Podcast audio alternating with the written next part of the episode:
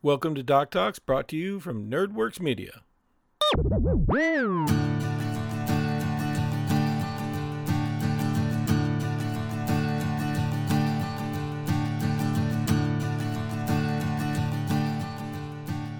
Welcome back to Doc Talks, where I Doc Talk. To everyone who came out yesterday for episode three of Bros and Dragons at NerdWorks Media Twitch, I want to say thank you. I really, really want to say thank you. It means so much to have that support.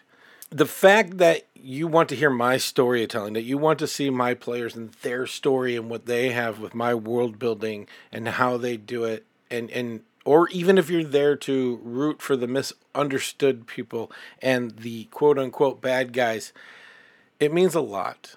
Being creative is my outlet. It's something that I love to do. I served in the military for a while. I, I did go overseas, and with everything that's going there, this is a really good thing for me to continue to write, to create, uh, to be. And I am so happy to have an outlet where I can have that with you as well. If you don't know, on Monday nights, uh, 5 p.m. Pacific, 6 Mountain, 7 Central, 8 Eastern, we do Bros and Dragons, a continuation. The first two are still in podcast form, seasons 1 and 2 you could still listen to them in podcast form, and I'm uploading them to the NerdWorks Media site as we speak. Well, not right now, but I mean in general. But storytelling is my outlet, and, and a lot of people have different outlets. I create, I want to create, whether it's storytelling, um, I do a lot of woodworking, which you guys will hear more. I play Magic the Gathering, which I got another Lolth and Tiamat recently in polls, and it's about creativity. It's what nerdum is for me. I'll do a doc talk on that some other day, but I really want to get to what we got came here for, which is the druids. So in this series, we're covering how to play D&D. If you go all the way back to the beginning, we talk about how to start character sheets, what it means, what each one of the skills mean. We don't just tell you what to do to get involved, but we give you descriptions and tell you what things mean. If I miss something and you go back, let me know. Again, Doc Talks is in podcast form as well. Yeah, let's jump into druids. I do again. I just want to say thank you guys for coming out. It was amazing. I love to be supported in what I do, and I'm sure everybody does, and it's awesome. And by the way, you heard me say misunderstood people in the quote unquote bad. I think it's important in D&D if you're going to make even an evil aligned character that you don't fall into that premise of stereotypical evil, but to be more morally ambiguous on what's going on, to be not evil in the sense of I have a scheme and tell my plans, muhaha, but evil as in I would say more selfish for the world. It doesn't matter what happens to the world as long as my needs are met, kind of way of thinking. But just keep that in mind. I don't like to be straight up evil. There's only one straight up evil thing in my entire world that I've built, and it's been fought many times, and that is the demon god Deimos. So Today, though, we're not going to jump into that. We're going to jump into the mystery of the Druid. In fact, it's really funny as I think about this series and getting to Druid. When it comes to people asking me questions about how to play or what to play and things like that, a lot of people love the idea of Druid and they start Druid, but it's one of the classes that a lot of people come to me because they're confused on how to play Druid. Like, it doesn't make sense to them. And I, I can't believe it took me this long because we're going to hit some of that today and it's not like there's not one way to play druid. Druids are as faceted as clerics, as bards, and we will jump into that. In fact, when you talk about the differences, they're different in Faerun as they are in Redigan, which is now the Bros and Dragons podcast. Even the druids in the round-capped rainforest are more strict than like the druids of the Remedican plains or the druids of Adeshmira forest. So when we talk about this diversity in druids, we have to keep that in mind. So when I started playing, and, and I'm going to talk about it a little bit in 2e, uh, druids had a super strict code. Super, their their guidelines were stricter than anybody else for leveling, for class features. It was funny because it was like an XP dump. Like you guys know the progression of XP. Well, it had a few of those, and we're talking millions, if I remember right. In 5e, it's more guidelines for you and your game. So we're going to talk about that. Again, when we talk about things, I try to start with the historically speaking. So, historically, there are really two historical types of druids. First are the healers of the time. Uh, since they had to be students of nature and know what plants were and go out and be herbologists before it was ever a thing, they had to know what roots and herbs and plants did to create medications, to create um, uh, antitoxins, to be medical. Then there's the savages druids, or the druids of the forest, as it was like in during Roman times. More specifically, uh, the British Isle, where a lot of the druid mythology comes from. Fierce fighting folk, very spiritual, one with the land. Um, and, and there's no right or wrong in that, by the way, because when we talk about druids, some people come to me with Merlin, the TV show, or the Shannara uh, Chronicles, the books druids were just magic users in each one of those, um, and more powerful and and different things. In D and D, for the most part, druids are granted power from nature. They are magic users that get power from nature. I, as a dungeon master storyteller, make this a for me more power from Gaia. Gaia is a, a real thing. The essence of the planet is a real living soul the planet itself gives the druids their power. I call this, and, and what people see this as the old faith practice of druids. As time goes on, D&D grows, and as it grows, we have to adapt, and as it adapts, we have to do what we have to. Depending on the druid, on the druid, you could do the old faith practices very easily. You can easily serve a specific god as a druid without being a cleric as well. You're, or even just use your dev- devotion to nature again, in my lore, whether acknowledging or not, it's the planet giving them uh, different powers. Depending on a druid, though, your tenant is a little bit easier to manifest that your character understands and preserves the delicate balance of nature to exist. That, that is it. The fundamental tenet of that is all druids, no matter where they play, have this one fundamental thing is to understand and preserve the balance for nature to exist. Now, are they more worried about the sustainment of animals and planet plant life over civilization? Or do they add civilization as part of the balance of everything? There's no right way to play a druid. There is old ways of playing druids, but there's no right way to play a druid, especially today in 5e. Most druids, though, are a little bit like they want to preserve the balance, but they will protect nature and animals over over civilization, but it depends on your druid. It depends on how we want to play our druid. That's what it all comes down to. Druids are, for the most part, communal. They exist together where everyone provides something to the community and they exist together. Now, this is the mythology of prime. And when I say prime, the material plane is multiverse. This is an accepted practice in D&D, Dungeons and Dragons, but more specifically from Wizards of the Coast and their mythology. The main planet or the place of Faerun is called Material Prime. In Material Prime, they exist together. In Redigan, they exist in the rainforest together. Other druids are different. But if you're playing it like it is, again, communal, everybody participates to the community. Druids are, like most animals, very territorial. Though most don't, um, they, they don't even, most people don't even know this. Uh, they pass through their the area. They're being respectful to the nature. They're not posing a threat to the commune. They're not even going directly at the commune.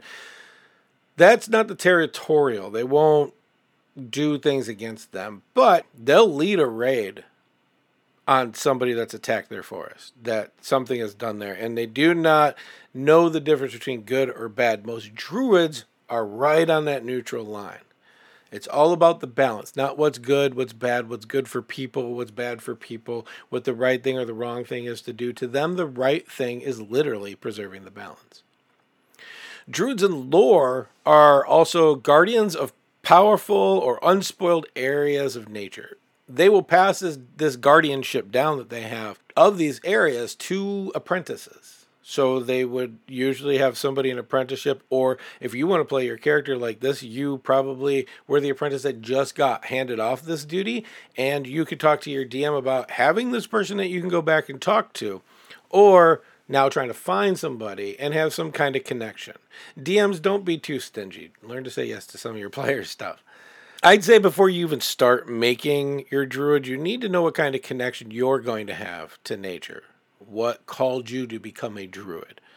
The cool part about druids is even in the old ways, druids weren't born into a druidic society.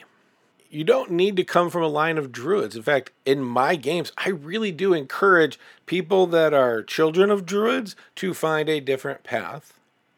Or if you're going to play a druid, come from somebody who's not a druid, or play it however you want. But I encourage this because I love the fact that being a druid is a choice that someone makes, not something that's passed down or made to be.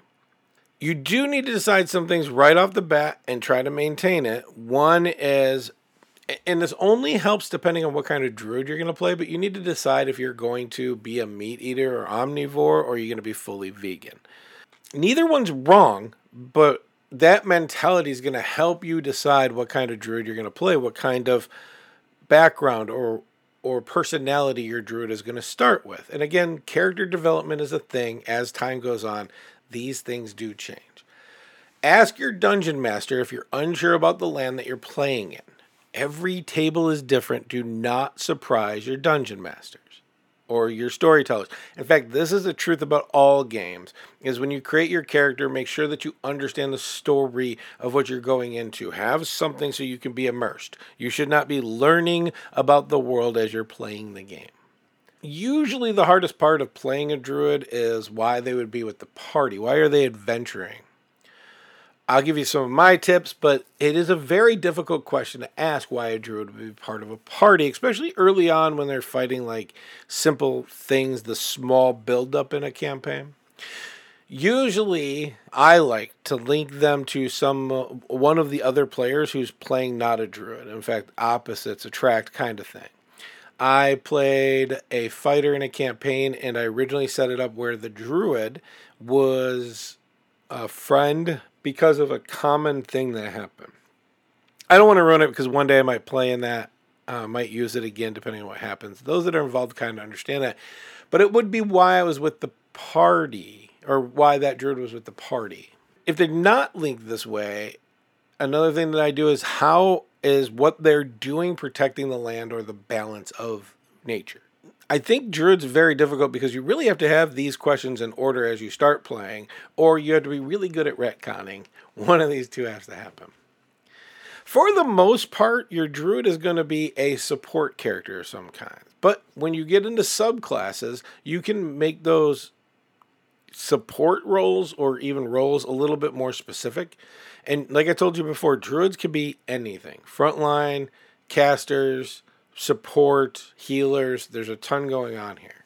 Something fun I encourage most druids, at least in my world, to do is pick up something. Pick a plant or an animal specifically that is sacred. I'll work on them to decide. Again, it's my world, I designed it. But this is important to have and very unique, and it will help you build your character of a druid, believe it or not. There are druids that don't have these connections too let's talk about Stroopwafel. If you've been paying attention to Bros and Dragons, one of the new players, Hannah the DM, is playing a character called Stroopwafel. She is a druid. She's trying to make it as a business person in the world. She wants to cook. She cooks with all types of plants and herbs. That's where the connection was fruits, vegetables, etc. She has a secret. We haven't got to that yet. And that secret is the, what joins her with Gaia. It hasn't come into play. I don't want to talk about it too much one day she wants to own a Waffle Hut. She is awkward in the introvert extrovert controversy talk, but for the most part, she's fine around people, good with mostly good with groups, and has been an awesome, awesome player, character, and story mover in the campaign. As always, we're going to start off with something ever what all druids have, like we did what all clerics have when we talk about this, because the subclasses are so diverse, you have to remember that there's always this one thing that you have, or these things. But when you go to play a druid, I really encourage you not to worry about you're you got to be more worried about frame of mind than anything else. And I would have a circle picked out that you're going to go for. If it changes because circumstance and role play, that's fine. But have an idea where you're going. This, what we're going to do today, is just give us the breakdown of what a druid or all druids have at their ability right off the bat. I do appreciate those that, that got in touch with me about the clerics. Apparently, there was a bunch of stuff that people were missing on accident. I will tell you, don't ever be ashamed of that. I've been playing for 30 years and I'll create a character and I will miss something in my creation. Mostly because I wasn't looking for it, but I I am as guilty as the next person of not going over my characters enough to understand them or to just make sure that I got anything. Every druid starts with proficiency in light and medium armor, as well as shields. Now, it's going to be in there that, you know, druids don't use metal. I'm going to encourage you to see that as a guideline druids can be whatever the world makes of it and if you're talking about a balance of adding civilization into the balance of nature as part of nature metal's going to be part of it but if someone wants to play more traditionally it's on the dm to do something make sure you have something in there that won't make them be lacking of what they want you can make it a little bit more expensive. I'll give you a tip. It's something that people have been using for years. I don't remember where it started, but I will give you a little bit of the lore of it. It's ironwood. Ironwood is amazing. It is a wood. It is a tree. It grows. It really is a thing. It is a fantasy get out of jail free card for people that want to play more traditionally or even a character. I've had people in the past play where they were allergic to metal. This is a good thing for them. It is a wood, but it's not wood worked. It's forged. It has properties like metal, though it is wood. It cannot be harvested, it needs to be found, felled on its own from nature, died. And the workers of this material, if you want to really get into the lore of it, at least in my campaigns, you would have to have two proficiencies, and that's woodworking and blacksmithing. The point is, allow your characters to have the full potential that there can be. And when it comes to druids, if they're trying to be more traditional, work with them. Allow these to be things that they have in their world. The weapons, they're way more specific, probably more specific than most other weapons, but clubs, daggers, darts, javelins, maces, quarterstaffs, scimitars, sickles, slings, and spears. I wish I was kidding. That's in the book. That's how they're listed. If you want to pick up bow and arrow, you know, you get the elf. You have to find the combination of things that you'd want. For the most part, most druids don't use a lot of weapons. And when they do, they're made of wood because the druid has like shillelagh at their beck and call. Uh, it's a spell. I can't remember. I think it's a cantrip actually, but it is spelled like where you cause a wooden weapon to have damage properties, different properties. Make sure that these are available to your player as they talk about them. So if they want to pick up, like they start, they don't start with anything ranged. Have darts available to them. Have other things. We'll we'll get into downtime here in a little bit, which I wanted to touch on a little bit today. Just make sure that they're available in your world. They do not need to be rare try to stay away from making things absolutely too rare. I never understood that personally, but people do what they want to do. I do remember uh, Druid and 2e. I think it was funny that in 2e to go up a level, you needed to be trained. So you could be sitting on a level forever until you find somebody who could train you. You couldn't go up your level. Uh, you also gain proficiency in an herbalism kit.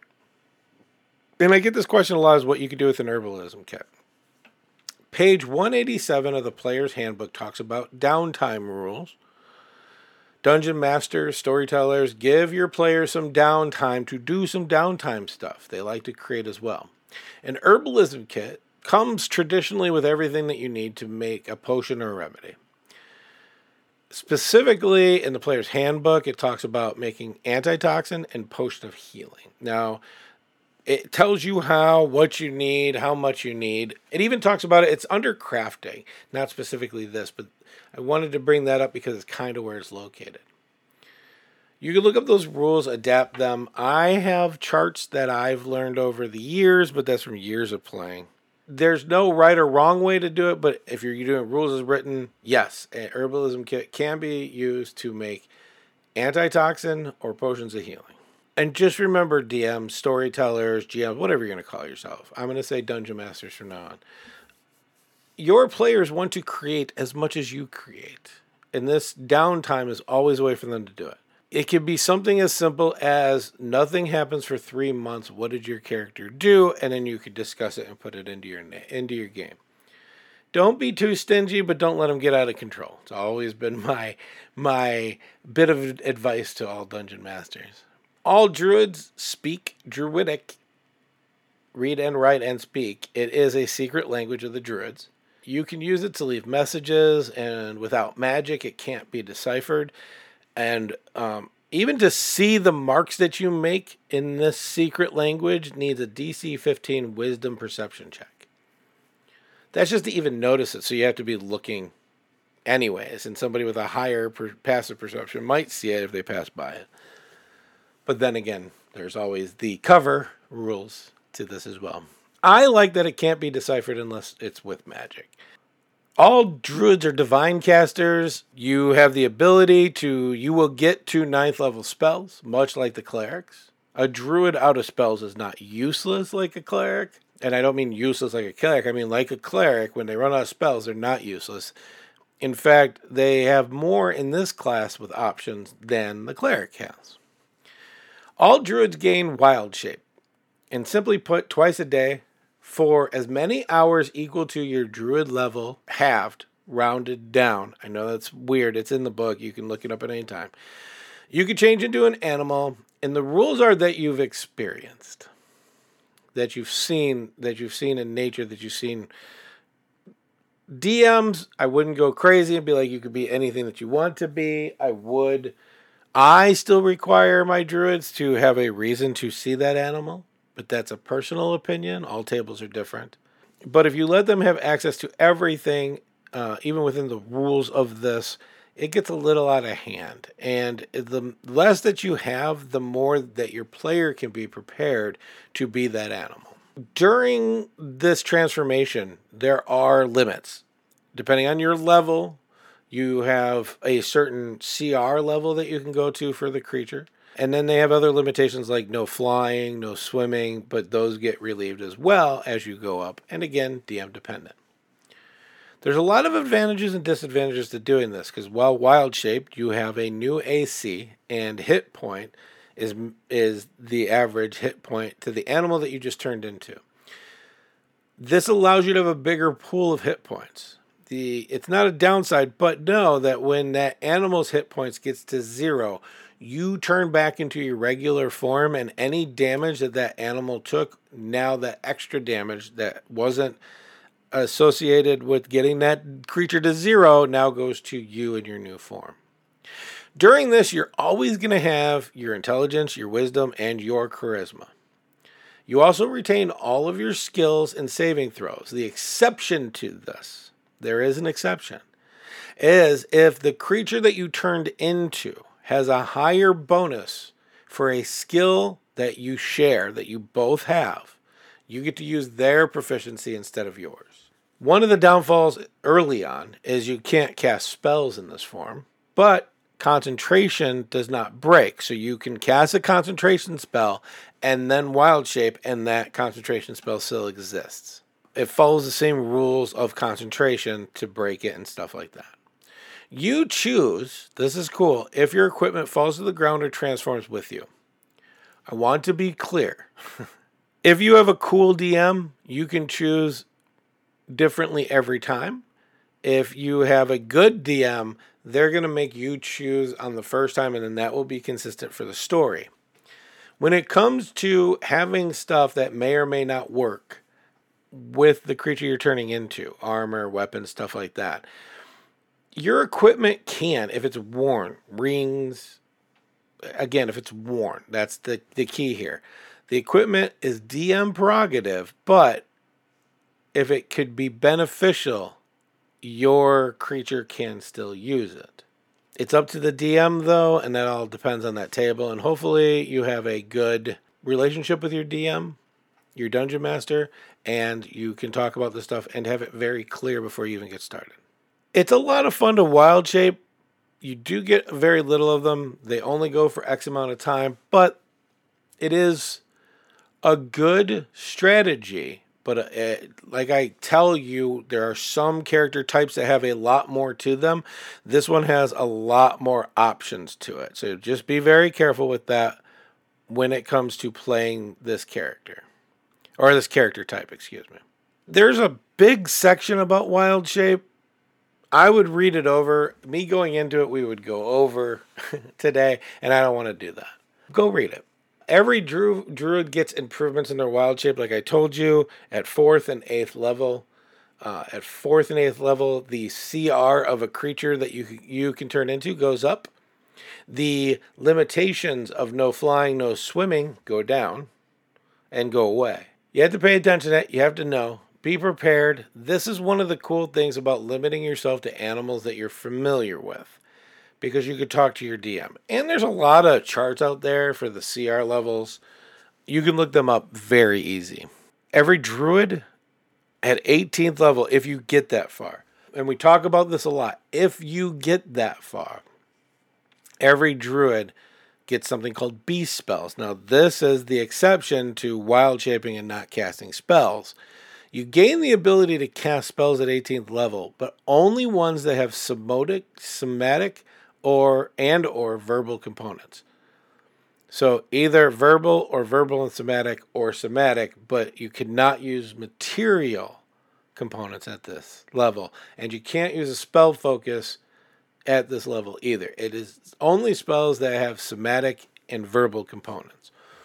DM dependent, but I will say that I encourage DMs not to go too far from this because at 18th level, especially, there's a lot they can do with this information and, and do with this that would not necessarily break the game, but wouldn't be what's the word I'm looking for? Wouldn't be, I'm going to say fair to the other players. It puts a little bit more into their category. But I'm also the guy that tells you not to make drinking a potion a bonus action because, well, commodity is important.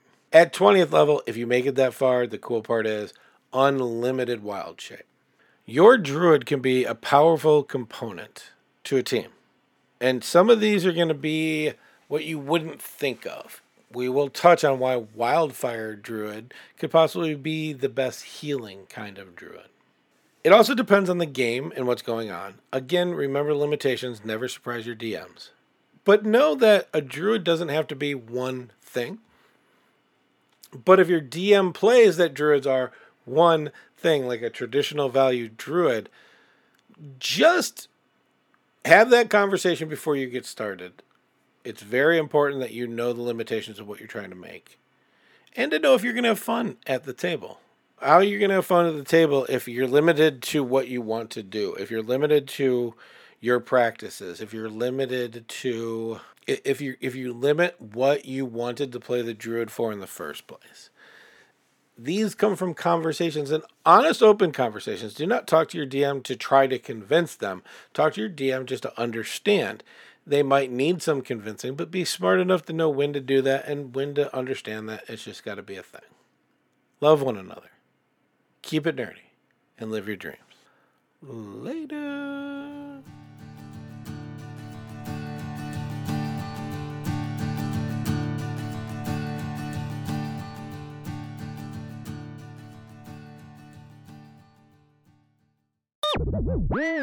This has been a NerdWorks production.